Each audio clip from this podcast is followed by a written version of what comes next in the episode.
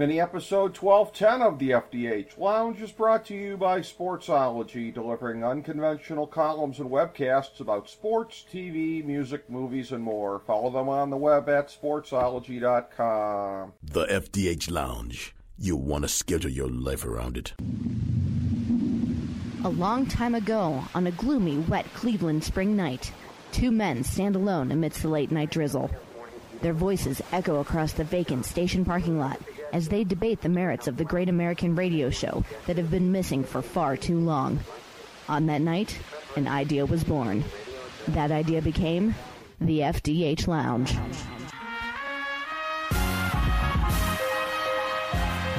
Welcome to the FDH Lounge. Hello, everyone. Welcome to FDH Lounge Mini Episode 1210. This is FDH Managing Partner Rick Morris here. We have a guest who is back on with us from FDH Lounge Mini Episode 1034. Uh, he was a really, really excellent guest that we had on previously. He is on today as part four of our Coronavirus Crisis 2020 series. We're taking a look at a lot of different aspects of this present uh, public health and uh, economic and everything else crisis. There's not a corner of this situation that isn't affecting us all. And uh, the gentleman that we're having back on is a very, very special guest, somebody who can really talk to the kind of things that we're going to need as far as the state of mind to be able to get through this. Uh, you can find, of course, we're going to be talking about this an awful lot at uh, facebook.com slash Vance Inspires. He just put up a really incredible video a couple of days ago when he sort of went through his life story and was talking about a lot of the different challenges that he's met along the way and uh, with, with some insights that I think a lot of us can take for what's going on right now. Of course, also VanceJohnsonRecoveryCenter.com, uh, another place where you can find a lot of great information about where he is working to treat, uh, to help with the staff there that is treating folks who are in recovery and doing his part as a recovery ambassador. So, uh, again, to sort of channel what I said uh, when I brought him back on the previous time on uh, 1034 at the outset. I waited till he was on air uh, before revealing that I'm a lifelong Browns fan and uh, he got a good laugh out of that. That was the spontaneous reaction I was looking for. I think it's safe to say back in the day, little Ricky Morris never could have imagined, first of all, a global pandemic such as this, but second of all, that he would be turning on behalf of this program for positivity to one of John Elway's three amigos.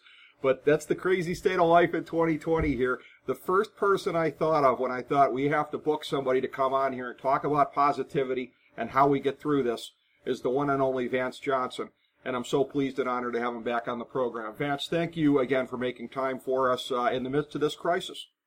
Brother, I'm excited. I'll tell you what, I was really anticipating uh, visiting with you. You're doing an amazing thing.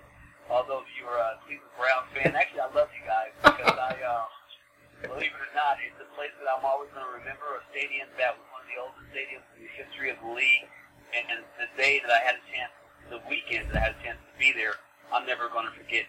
And I really how how uh, your fans love the team so much, their team so much that you know we knew we were not just playing against football players, we were playing against a whole stadium of people that were Cleveland Brown fans. So thank you for allowing me to be on. And it's about saving lives, so we're all in this together. Especially as we talked about earlier, with this COVID-19 problem we're having around the nation. It really is. It really is. And uh, one more thing about what you just said before we got into that. I actually subjected myself a little bit earlier today to rewatching the drive. I didn't remember if you had any catches on the drive or not.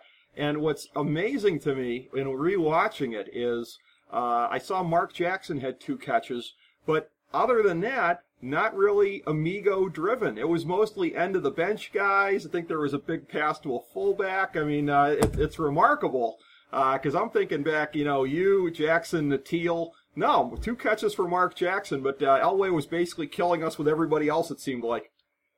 Well, I'll tell you, I'm going to give you some insight to that, that huddle conversation that we had on this drive. You ready for this? Sure.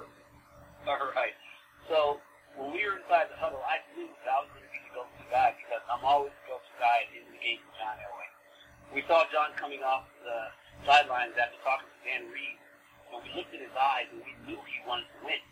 And we thought the game was over with, but we saw in John's eyes he wanted to win.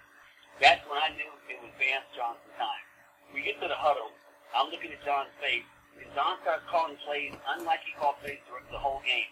He looked at me and said, "Man, you're not getting one pass because everyone's going to expect you to get a pass. I want you to run down the middle of the field and clear it out for everybody. Clarence Kay, Mark Jackson, Sammy Winder. He was telling me exactly who he was going to be going to the ball with. If they weren't open, he was going to run it. Ready? Break." wow. That, yes. And if you go back and look at it, you'll see that I was just the person that was clearing out openings for guys to come underneath catch passes. So what I saw was no accident. It was a careful design. Okay. Wow. It was careful design. You called it before we even got on the phone today, like. Yeah, yeah. It was. I was. I was watching it. I, I was just curious because I didn't remember you having any catches of it. But uh, again, you know, it's you know, who knows what I remember from from what actually happened. But yeah, rewatching it was kind of a revelation. And uh, the end of the game. Always at the end of the game. Yeah. I thought at the last play of the game, going into that touchdown, I thought John was going to come to me then as well. But he said, Vance, they're going to double team you. Mark Jackson Jackson's coming right behind you. And if you watch real close, Mark didn't catch the ball. It's stuck between his ribs and his arm. yeah, yeah. I remember that, and that was. Uh, Oh, quite, uh, quite, quite a memory, and uh, yeah, much better memory for, for you guys than for us. But yeah, it was uh, a remarkable day. Uh, it, it goes down in NFL history, part of a remarkable period of time. And uh, I, again, this this sort of segues into uh, again. I, I I'm going to spend a number of different times in this conversation just uh, urging people to go check out the video, Facebook.com/slash Vance Inspires. The video you put up there, where you did an excellent job of sort of summarizing a lot of your life story and what you bring to this. And and it's a thing where we would think back on those times as that's got to be the best times of his life. He's out there. He's a star wide receiver in Denver. He's played in three Super Bowls. Uh, had a thousand yards the one year, I think, and, and probably in, in any other offense would have had a thousand yards a couple more years, where you know you could have gotten a little bit more, you know, concentration of the ball to yourself rather than it being spread around. Really excellent career, uh, and yet again, uh, it's it, it turns out that really it's this chapter of your life now where you are really shining because this is where you you have the mental piece and everything like that that you never had back then. Well, believe it or not, the, the game field that I played on during those 10 years was just preparing me for the fall that was coming and the game field that I was going to be on to be ready to be used to save lives. During my career, everyone saw the edited version. My only reality was uh, when I was on the field and I was making touchdowns, and you probably heard that in my excitement when we talked about that game previously. Mm-hmm. So, but off the field, brother, I was so broken because of the underlying issues that I was coping and dealing with throughout my career that were from my childhood. My greatest, my greatest strength was becoming uh, famous, and it was my biggest weakness because I fell to the very bottom because of it. And all through those 10 years of my career, I did everything I could to feed my flesh so that I would feel good about myself, including the accolades, the touchdowns, the relationships, and we'll get into that. But you know, several failed marriages, and using the whole time, drinking for the first time when I was 21 years old, smoking marijuana for the first time when I was 23 years old, painkillers, other different types of drugs to just keep feeding my flesh to feel good. It actually made me play braver. And so I was in the field just doing dynamic things because I was out of my mind when I was on the field. Well, and I can tell you too that having had uh, a number of friends who have dealt with either uh, addiction issues or mental health issues, one of the things that I had sort of learned over a period of time from observing is that, that one of the things that, that, that separates them from many other people uh, is the lack of defense mechanisms, essentially. Like hard times can befall somebody like me, but it's going to hit somebody harder who's got mental health issues or addiction issues or, or whatever. And that was a thing where, you know, you, you went to that in your point a little bit uh, in the video the other day when you were talking about folks dealing with addiction issues right now and trying to stay clean and everything like that, that it is a particular thing. You know, it, all the rest of us are sitting here going, oh, boo hoo, I can't do this, I can't do that, whatever. But it's a little bit more life or death to somebody who is struggling with either mental health or addiction issues. It is, and I had a real health problem because as a child growing up around a lot of trauma, uh, trauma rather, it traumatized me uh, to the point where I hated my father. I was very shy. I wanted to create and achieve an identity uh, all along. The whole time I was doing everything to try to get out of my mind, which eventually led me to the drugs and the alcohol. People that suffer with emotional and mental illness, they usually then go to that secondary thing to cope with it, and that's the drug or the alcohol to deal with their mental anguish that they're dealing with. So after my career was over with, you know, not having any fame and the fortune being gone, then this mental problem exacerbated, and literally the only way I could cope with life was by using. And unfortunately, you know, there were failed suicide attempts even during my career. I was cutting my wrist one time after a Super Bowl that my mother she called me and I would have killed myself if she hadn't gotten a hold of me. I mean, I can go so deep into this story, driving cars, crashing on Highway 225 in Denver, Colorado, going to the hospital, and you know being impaired and literally scared they were going to take me to jail. So they ended up putting me down by a morgue to hide me from the cops. I mean, if I, there was social media back then, brother, I'd have went viral because I was dealing with so much mental illness during my career, and after my career just got even worse, obviously. And it, I ended up, you know, calling my mother one night, literally to the point where, after so many years of using and failed suicide attempts, wanting to die and not caring if I died, it was my fault. Even when my own children got killed because I wasn't the father I needed to be. He ended up trying to get a hold of me, I'm sure, and he couldn't reach me, and he was going to college where I was living at. He would take his motorcycle the very same night, he gets run over and killed by a drunk driver. I'm already suffering, suffering mentally. So that took me overboard to the point where now I'm trying to die. And I called my mom one night and told her I was going to die. She races over to pick me up on the way to the hospital. I ended up actually getting out of the car, going to the hospital door, and I fell into a 28-day coma. Death was just waiting for me. Literally to the point where at day 24, they told my mother my body was shutting down, all my organs were shutting down, and they had to make a decision to pull the plug. My mom couldn't do it, so she called all my children, who I had abandoned.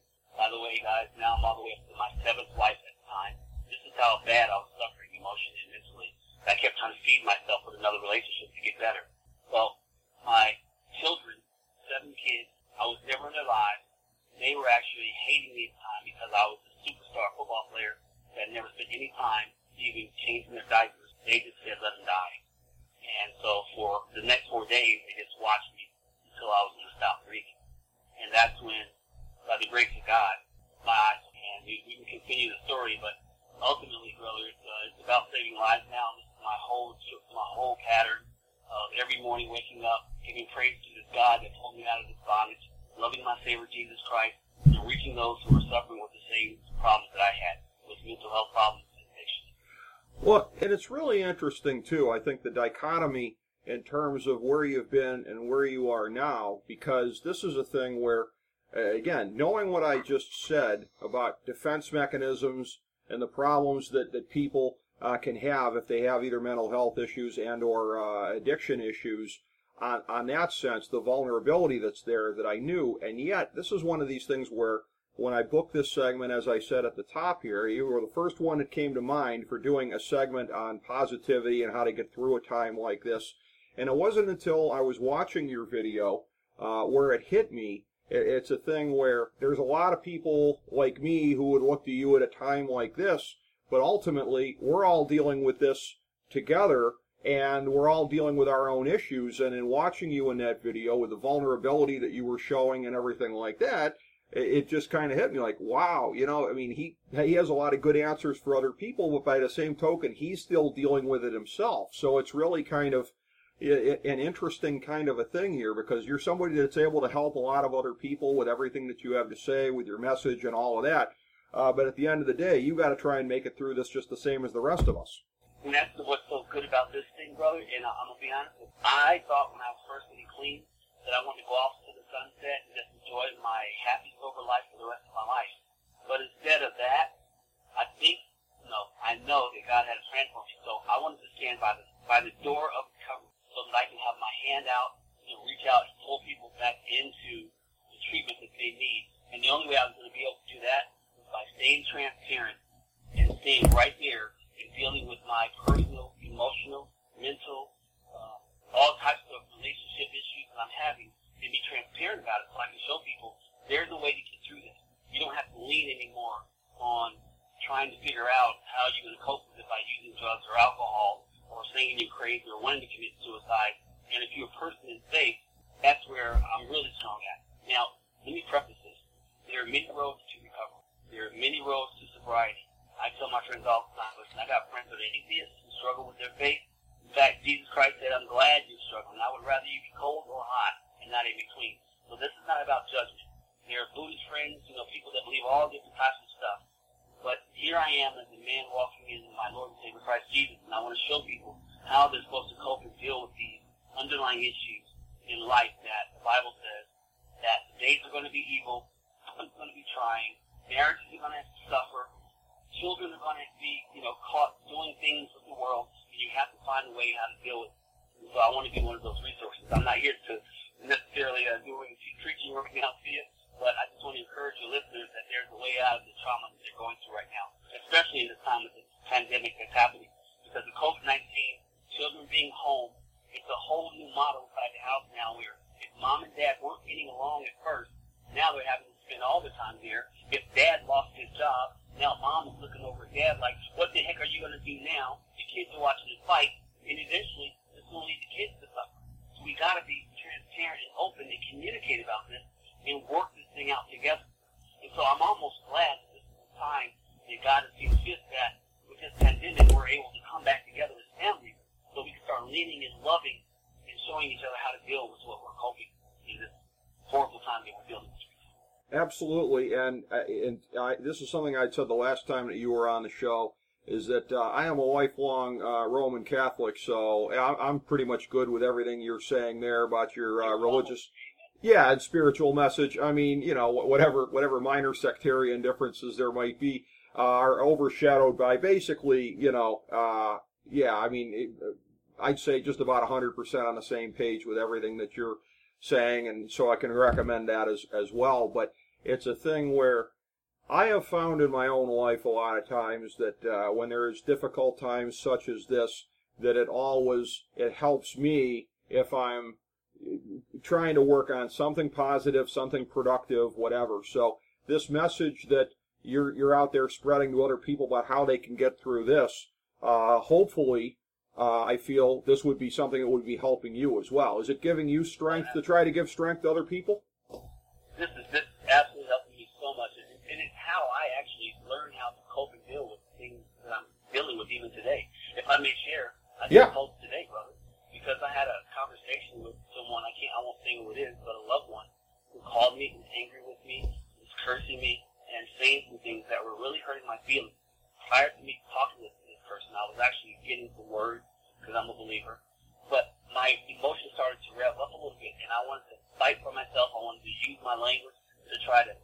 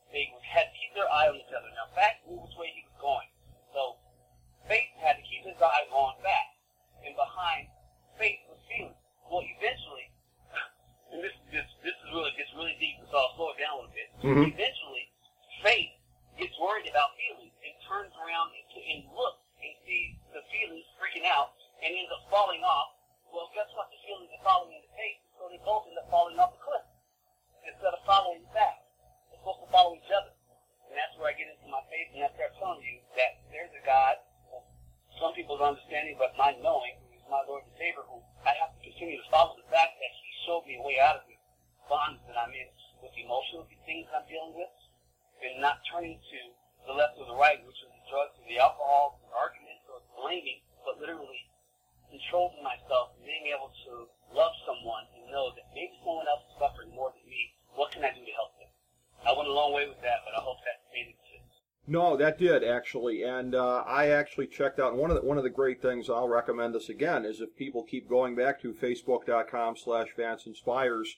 Uh, I actually saw your video you posted about that, and I, I, I got the sense almost sort of in the immediate aftermath of it. So watching you sort of emotionally break down what you had been through, same as you did uh, here now, is really, really, really powerful. And again, I'm, I'm glad it's helping you to try to help other people because, uh, yeah, like I said, I mean, we can fall into a trap of thinking that other people have the answers. And I guess that's kind of where I was when I went to book this segment. Like, ah, Vance Johnson, he'll know what to tell all of us right now. But, you know, you're, you're a guy who's been through an awful lot yourself. And again, and we're all going through it now. And as you've indicated, it's more profound for folks that have had these type of issues here. So I'm glad that you're doing something that while it's also helping other people, is helping you to be able to get through it as well because you're a valuable person to still be around to continue to spread this message.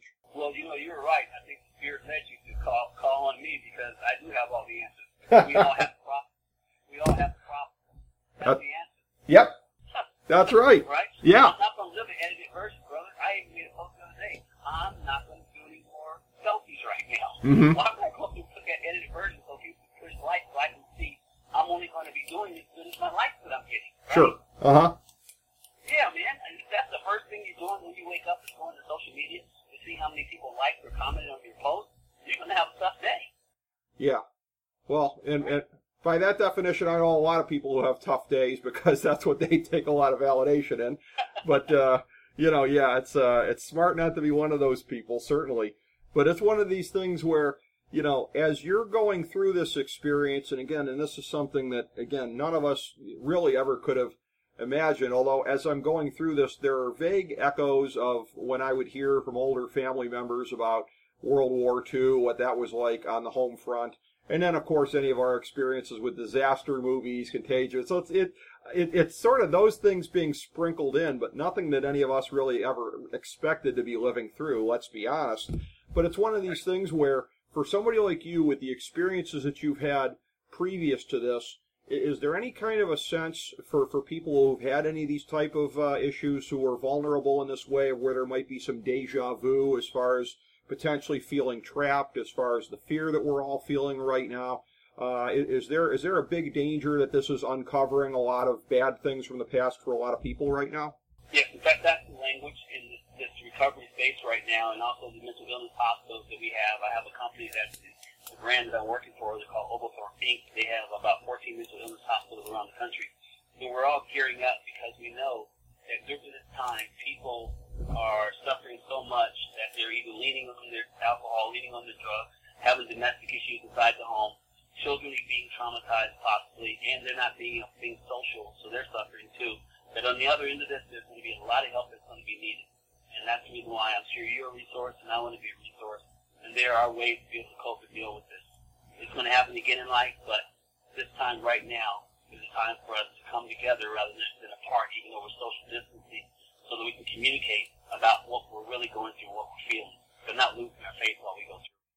Well, looking ahead, Vance, it wouldn't surprise me if you started to get a spike at places like yours a couple of weeks from now when the stimulus checks get out. Because I was just talking about this the other day with a friend of mine.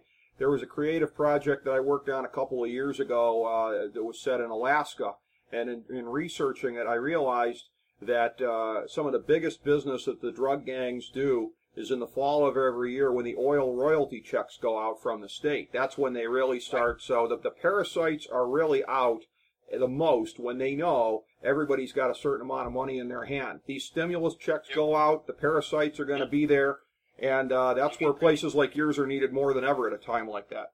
That's right. They- They're getting ready, and, and have you heard about the guns that are being sold right now? Yes, yes, record amounts. Yeah, I mean, I get the sense because I know one or two people who have, I think, been consumers at this time. Thus far, I get the sense that it's more for defense. People are thinking, ah, society's going to break down. Ah, you know, I think it's more for that, but it could be for some offensive purposes, uh, which would just lead to harder times all the way around as well. Hopefully, not as much of that. Yeah, you're right. It's for defense. I think people just are afraid because if people get broke and they don't know how to survive, they're afraid someone's going to try to break in and take their, their stuff. So, Yeah. and they want to protect their families. Yeah, and that's uh, that's where I think it's all at for right now. And if that's the case, that's a that's a thing where it's still good. And uh, hopefully, again, hopefully this whole thing can kind of loosen up, and we have the ability to kind of open things up without getting more people sick before uh, there's further economic calamity or people suffering during the shutdown or whatever. But uh, you know, it's an absolutely unique time in history to go. I mean, it, there's always the chance this could happen again, but it'll never be the first time it happens. And so none of us have a playbook to go off of. None of us have any kind of sense of what this is going to be like, what the end game is going to look like, whatever. And that's where, again, you know, in, in doing this series on the coronavirus crisis and trying to look at a lot of different aspects of it, we've tried to put together something that will stand up now for people to listen to and also something that we'll be proud of pointing back, looking, saying, yeah, that's what we did at the time. And I knew this conversation was going to be the case, uh, Vance. I knew that it would be, but uh, somehow it, it, it's actually even exceeded my expectations because of the, the great way that you're able to deliver your message and the feeling and everything that you, you put into it. This is this is really something that just is going to spread your message in such a great way. And I'm so grateful to you for being a part of this series. Brother, I sure appreciate it. I look forward to uh, visiting with you again. I think you and I are, are on the same wavelength in the same football field right now, playing on the same team. So whatever I can do to keep encouraging people through your uh, your you know social media, I'd love to be involved. God bless you, man. Yeah. I appreciate the time. Thank you, Vance. I really appreciate it. And I'll tell you what, and it says to me too that our mutual friend Vernon Turner, uh, for as many great friends as he made in football, when when he says to me uh, that you're one of the people that he respects most in this world out of the, out of the folks that he was associated with in the NFL, that really really says something. So, you know, our, our mutual friend speaks so highly of you as well and it's it's a real pleasure and i'm looking forward to the next time that we have you back on because uh, your message resonates especially at a time like this but there's never a time when it doesn't resonate so I, I certainly look forward to catching up with you down the road and like i said i'm so grateful to have had you on Brother, I sure appreciate it. Make sure you tell VT I said hello, man. Have a great weekend. i will thank have you a great week and have a great day. Absolutely. Same to you vance. Thank you. God bless. Appreciate you being on. And thank you everybody for tuning in to fdh lounge mini episode 1210